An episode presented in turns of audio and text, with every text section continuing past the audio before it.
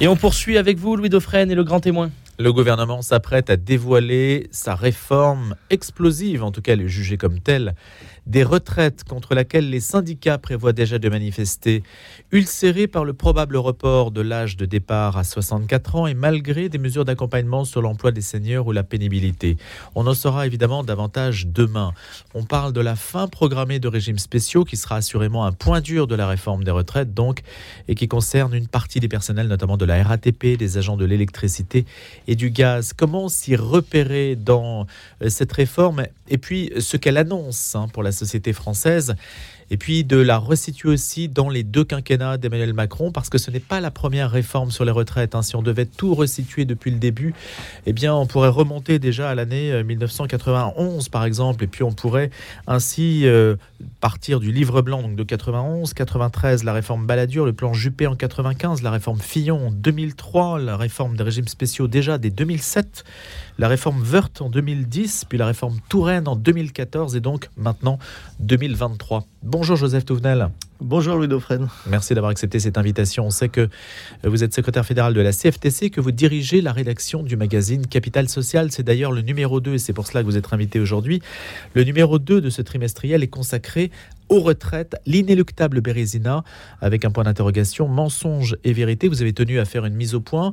Et si vous êtes là ce matin, c'est que on apprécie sur euh, cette antenne les jugements nuancés. Puis on sait que vous avez une expertise, mais que vous savez mettre les choses en perspective sans idéologie. Du moins, euh, je l'espère, parce que c'est difficile d'arriver à comprendre quelque chose à ce sujet sans idéologie. Alors vous avez raison tout le débat aujourd'hui, on a l'impression que c'est que l'idéologie rencontre un syndrome, celui de tous dans le même moule, ce qui explique la cacophonie actuelle. On n'a pas en France un régime, tout le monde le sait. Il y a une multitude de régimes avec des grandes masses. On les connaît tous? Ceux du privé, oh, tous, on les connaît peut-être Enfin, de, tête, tout le monde ne les connaît pas parce qu'il y, a des régimes très particuliers, par exemple ceux de l'Opéra de Paris, ceux de la Banque de France.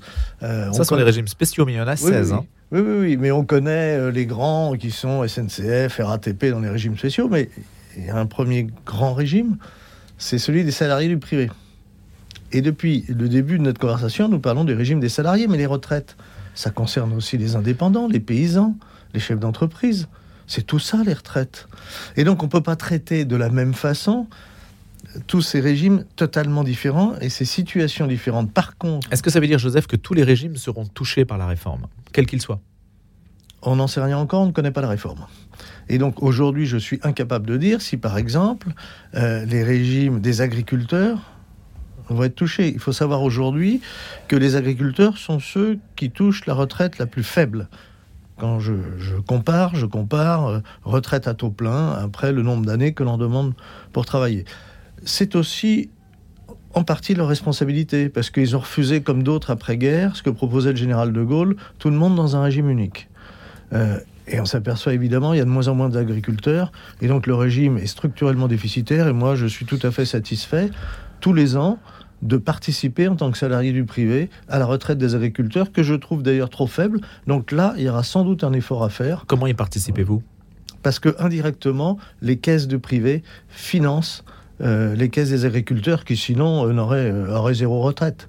Et les situations sont très contrastées. Regardez, en 2020, le, tout régime confondu, les retraites ont été bénéficiaires de 900 millions d'euros. Ce ne sont pas les chiffres de Joseph Touvenel ni de Capital Social. Hein.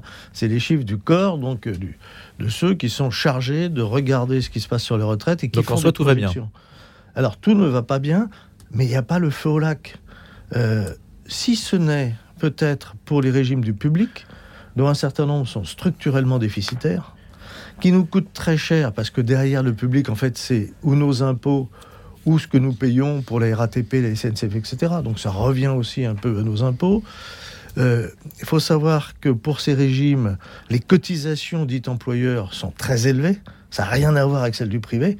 Très élevées, ça veut dire que par nos impôts, nous payons des cotisations très lourde. Ça veut, que veut dire aussi que... Le taux, en fait. Absolument. Ça le taux est beaucoup plus fort pour aller financer les retraites Mais ne me demandez pas quel est le taux, parce que le taux n'est pas le même suivant les régimes. C'est pour ça que c'est relativement complexe. Euh, ce qu'on peut dire, c'est qu'il y a des différences. Euh, je vais vous prendre un exemple très, très, très précis. Dans des gens qui vont faire le même métier, Par exemple, une infirmière qui a commencé, qui est née en 1960, commencé à travailler euh, à 23 ans après ses études. Une qui fait toute sa carrière dans le privé et l'autre toute sa carrière dans le public. À la fin, celle du public va pouvoir partir 18 mois avant l'autre avec une retraite à taux plein et gagner 698 euros en plus par mois. Qu'est-ce qui justifie cette différence? C'est du vol? Non, c'est pas du vol parce que euh, l'infirmière du public, euh, bah, elle a fait le choix du public. Elle est dans un système euh, dont elle n'a pas la responsabilité. Non, bien sûr, ce n'est pas elle qui vole, mais est-ce qu'en soi, le système, Joseph, est-ce que le fait d'avoir un taux préférentiel pour le public et pas pour le privé, est-ce que ça en soi, c'est une injustice? Eh, eh bien, il y a une injustice quand on fait exactement le même métier. Par contre, il y a des différences qui doivent rester. Alors, la bonne réforme, c'est celle qui nous amènerait un métier équivalent, diplôme équivalent, à toucher la même retraite. Ça ne serait que justice. C'est la seule bonne voie de réforme. Mais aujourd'hui, on nous bassine sur l'âge de départ. Ce qui ne veut pas dire grand-chose si je ne mets pas à côté de l'âge la durée de cotisation. Par exemple, quelqu'un qui a 50 ans aujourd'hui, qui euh, est allé sur le marché du travail à 23 ans, alors je dis 23 ans parce que, euh, en gros, c'est la moyenne en Europe euh, pour rentrer sur le marché du travail. C'est même 22 ans d'après l'OCDE. Il y a quelqu'un qui, a 50 ans aujourd'hui, qui a commencé à travailler à l'âge de 23 ans, s'il est du privé, ne pourra pas avoir une retraite à taux plein avant 66 ans. C'est la réalité d'aujourd'hui. Donc les 64 sont déjà dépassés Mécaniquement, bien sûr. Veut partir Tous ces jeunes qui, font des études, et, ils sont de plus en plus nombreux, ils vont arriver, euh, les 64, les 65 vont être explosés parler de l'âge sans parler de la durée de cotisation, euh, c'est un mensonge par omission. C'est ce que font euh, quasiment tout le monde, euh, les partis politiques, les syndicats, etc. Posons la réalité. Oui, à terme, il peut y avoir un problème. Il n'est pas immédiat. Il y a des réserves considérables. Considérables. parce que, Où sont-elles ces réserves? Alors, pour le privé, par exemple, vous avez une caisse, les caisses Agicarco, c'est la retraite complémentaire obligatoire du privé. Euh, ils ont plus de 70 milliards de réserves, sans un emprunt, sans une dette. Mais vous avez aussi, parce que nous payons la CRDS, la, CSG, etc., vous avez d'autres euh, d'autres caisses qui sont là. Euh, alors c'est bien. vous en avez une avec 24 milliards qui sont pris tous les ans que nous finançons. Et il se trouve que l'année prochaine, le système qui veut que ces 24 milliards soient pour les retraites euh, ce système, l'État pourra l'utiliser comme il veut. Et donc, il y a un enjeu sur ces 24 milliards.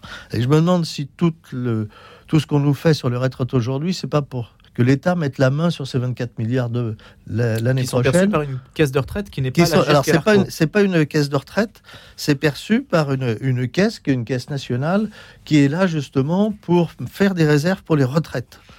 Euh, et puis, vous n'avez pas que celle-là, il y a une autre caisse qui est aussi des milliards. Euh, mais c'est pour ça qu'on paye aussi des taxes. Vous avez le fonds de réserve pour les retraites. FRRR, c'est 30 milliards de, de, réserves. 30 milliards, c'est pas, c'est pas rien. La caisse d'amortissement de la dette sociale, c'est 24 milliards, la CRDS.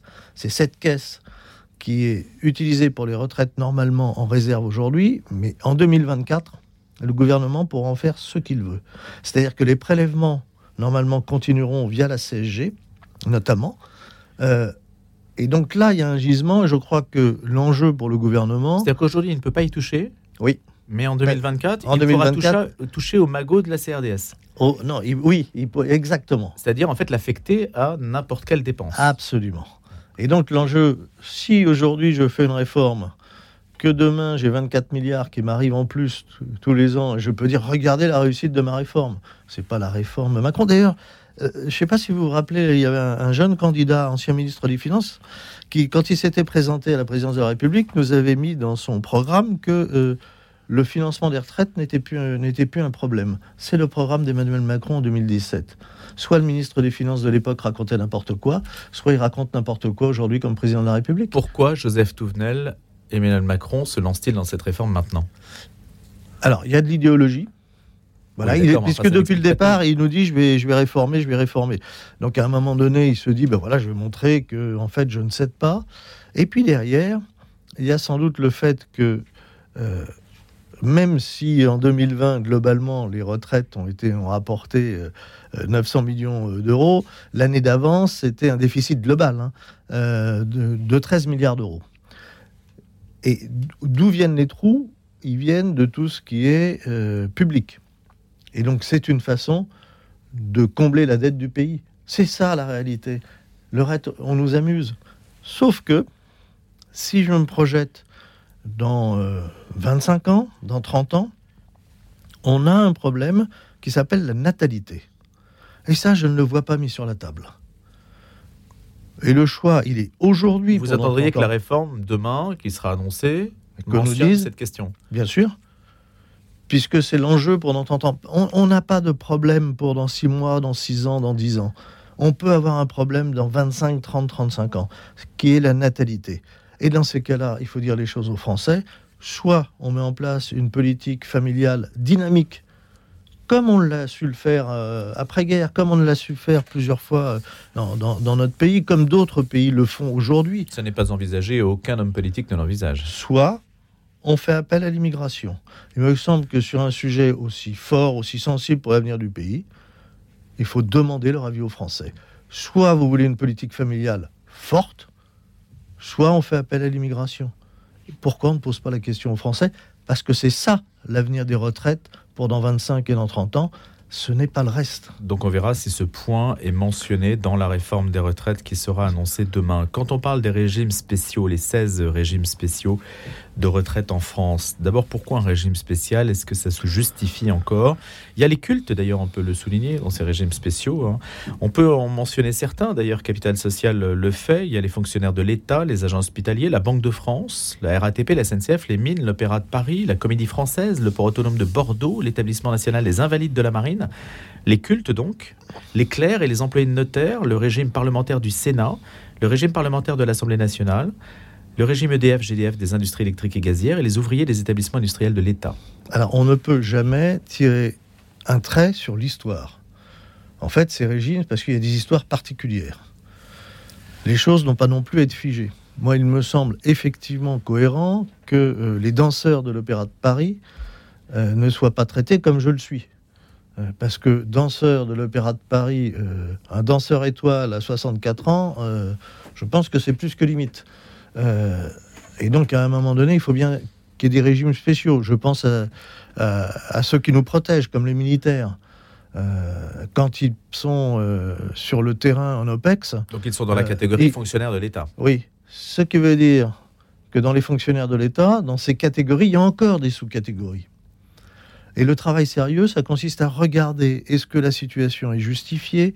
Est-ce que le fait qu'il puisse avoir certains avantages, ces avantages aujourd'hui sont justifiés? Peut-être qu'ils se justifiaient hier. Quand je mettais euh, du charbon dans une locomotive, il y avait une pénibilité euh, qui a disparu pour le conducteur du TGV. Alors voilà, c'est le mot euh, clé de la pénibilité, Joseph Touvenel.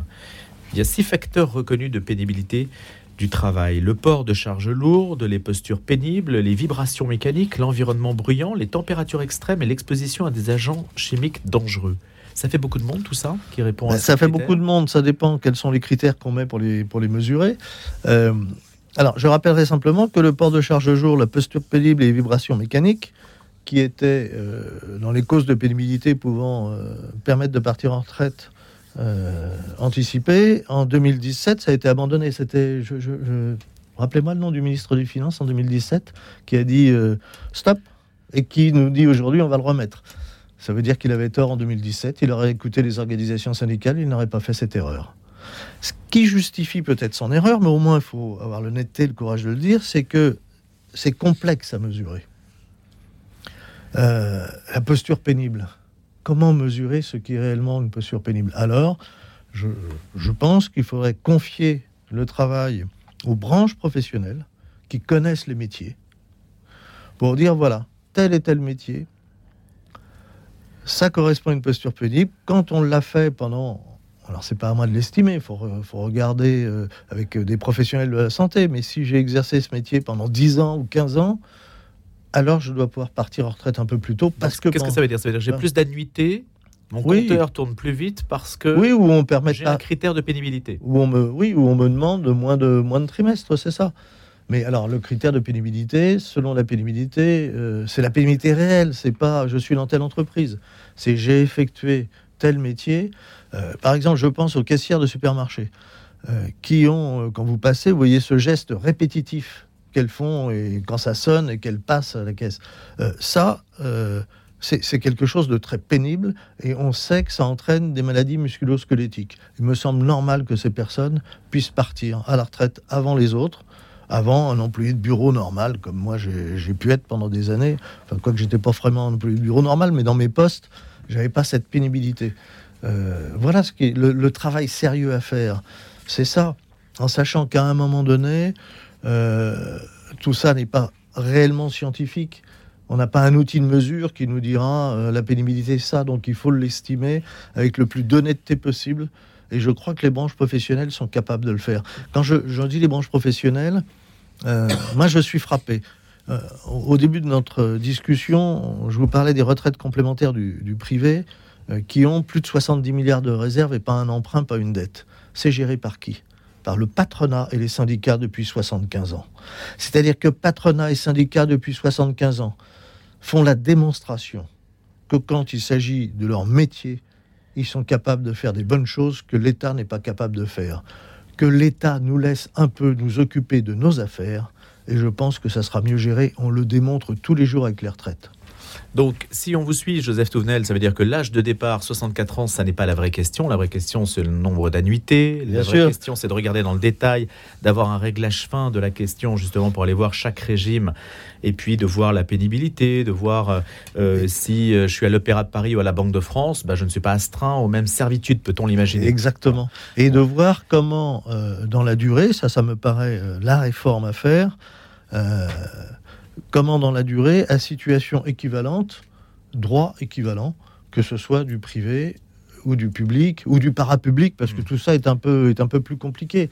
Mais c'est ça la réforme qui doit se faire avec les acteurs de terrain. Quand je dis les acteurs de terrain, c'est je, je, pense au patronat et aux syndicats. Qui l'image qui est donnée euh, du syndicalisme en France est très mauvaise parce que c'est quand il y a les grèves, les manifs, etc. Mais quand on voit la bonne gestion qui est faite notamment des caisses de retraite du privé ou dans d'autres secteurs où nous en occupons, on voit que nous sommes capables d'être responsables. Alors il y a ceux qui ne signent jamais. Bon, ben ceux-là, on le sait, ils vont aller râler dans la rue, etc. Mais on est, on est capable de le faire. Mais l'État ne veut pas nous laisser faire. Redonnons de la force aux corps intermédiaires et on sera mieux géré. Regardez les avocats pour leur retraite que disent les avocats? Ils nous disent, nous, on est bénéficiaires, touchez pas à notre argent et à nos réserves. Ce qu'a tenté de faire l'État. Comme l'État est en train d'essayer de le faire sur le privé. Les 70 milliards, là, ils essayent de mettre la main dessus. 70, euh, c'est les 24 milliards dont vous parliez aussi. Ah, c'est en plus euh, les 24. Hein. C'est en plus, oui, bien sûr. ça fait, ça fait 100 milliards à peu près. Eh ben, en gros, euh, aujourd'hui, les réserves des retraites en France, toutes caisses confondues, c'est un peu plus de 150 milliards. Donc c'est pas neutre. Hein. Donc on n'a pas d'inquiétude pour demain matin c'est l'inquiétude pour le futur. Encore une fois, le rôle de l'État serait non pas de, de laisser les corps intermédiaires en leur donnant un certain nombre de règles, d'accord, faire, mais de s'occuper de la natalité, parce que c'est ça l'avenir des retraites dans notre pays pour dans 25 ou 30 ans, et ça, on n'en parle pas. Vous parliez des avocats. Alors, les avocats, eh bien, qu'on leur laisse leur caisse, puisqu'ils ont dit, ils ont leur caisse, ils gèrent... Mais dans ces cas-là, on doit leur faire signer un accord en disant aujourd'hui, vous êtes bénéficiaire, vous avez des réserves, on n'y touche pas, c'est légitime, l'État n'y touche pas, mais le jour où vous serez déficitaire, si un jour ça arrive, alors en aucun cas, l'État n'a à venir à votre secours. Parce que les avocats, si aujourd'hui il y en a peu en retraite par rapport au nombre d'activités, on sait que mécaniquement, dans 20 ans, 25 ans, ça ne sera pas la même chose. Il ne faudrait pas que dans 25 ans, les avocats viennent dire aidez-nous, aidez-nous, comme les agriculteurs le font. J'aime bien les agriculteurs, mais ils ont fait une grave erreur après-guerre. Joseph Touvenel, ce sujet divise politiquement et même à la l'aise euh, les républicains. Parce qu'à 64 ans, ils disent peut-être on va soutenir le gouvernement, 65 non, c'est pas possible. Apparemment, enfin, on joue sur des curseurs un petit peu je dis pas forcément absurde, mais en tout cas, on a le sentiment que la politique s'est beaucoup mêlée de cette question-là et que c'est aussi un moyen peut-être de tenir captive euh, ce qu'il reste euh, de la droite parlementaire, en fait, classique. Alors, la politique s'en est mêlée et c'est bien quand c'est euh, le service de la cité. Mais là, c'est beaucoup plus politicien. C'est-à-dire que le public est mal informé. Euh, et donc, il y a beaucoup de gens qui, en toute bonne foi, pensent que l'avenir des retraites, euh, demain, si on fait rien, il n'y aura plus de retraite, ce qui n'est pas vrai. Ce qui n'est pas vrai, les rapports officiels ne mmh. nous disent pas ça, ils nous, ils nous, disent même, le, ils nous disent même le, contraire, ce qui ne veut pas dire qu'il ne faut pas faire un effort sur le, sur le financement hein, euh, dans la durée. Et là, on a les LR qui sont en train de jouer un jeu euh, pour dire nous sommes des gens responsables. Mais non, les gens responsables, c'est les gens qui disent la vérité. Et moi, ce que je reproche au monde politique en général, c'est d'être l'empire du mensonge. Que devrait-il dire alors? La vérité. notre débat là, si, on n'est pas d'accord qu'on vienne, qu'on vienne dire. Ça veut dire euh, soutenir le gouvernement ou ne pas le soutenir? eh ben, les, les, LR. Non, devraient. Alors, quand on verra le projet de loi, si par hasard il n'est rien prévu sur la natalité, alors là, les LR devraient, s'ils sont logiques avec eux-mêmes, s'ils sont logiques avec leur histoire, ils devraient se lever. Mais je ne les entends pas là-dessus. Je ne les entends pas. C'est ça le nœud du sujet. Comment dans 30 ans on va financer? Pour dans 10 ans, c'est fait. Je vais même vous dire quelque chose mécaniquement en tout cas pour le privé, mécaniquement, mais pour les autres aussi, il va y avoir de moins en moins dans les années qui viennent de cotisations à verser parce que les gens de l'après-guerre, cette grande masse, ça y est, elle est en retraite. Elle n'est plus au travail. Elle est en retraite. Ils vont mourir. Ça veut dire que la grande masse de l'après-guerre, petit à petit, disparaît. Donc mécaniquement, pendant quelques années, on va voir baisser. Les régimes vont s'équilibrer.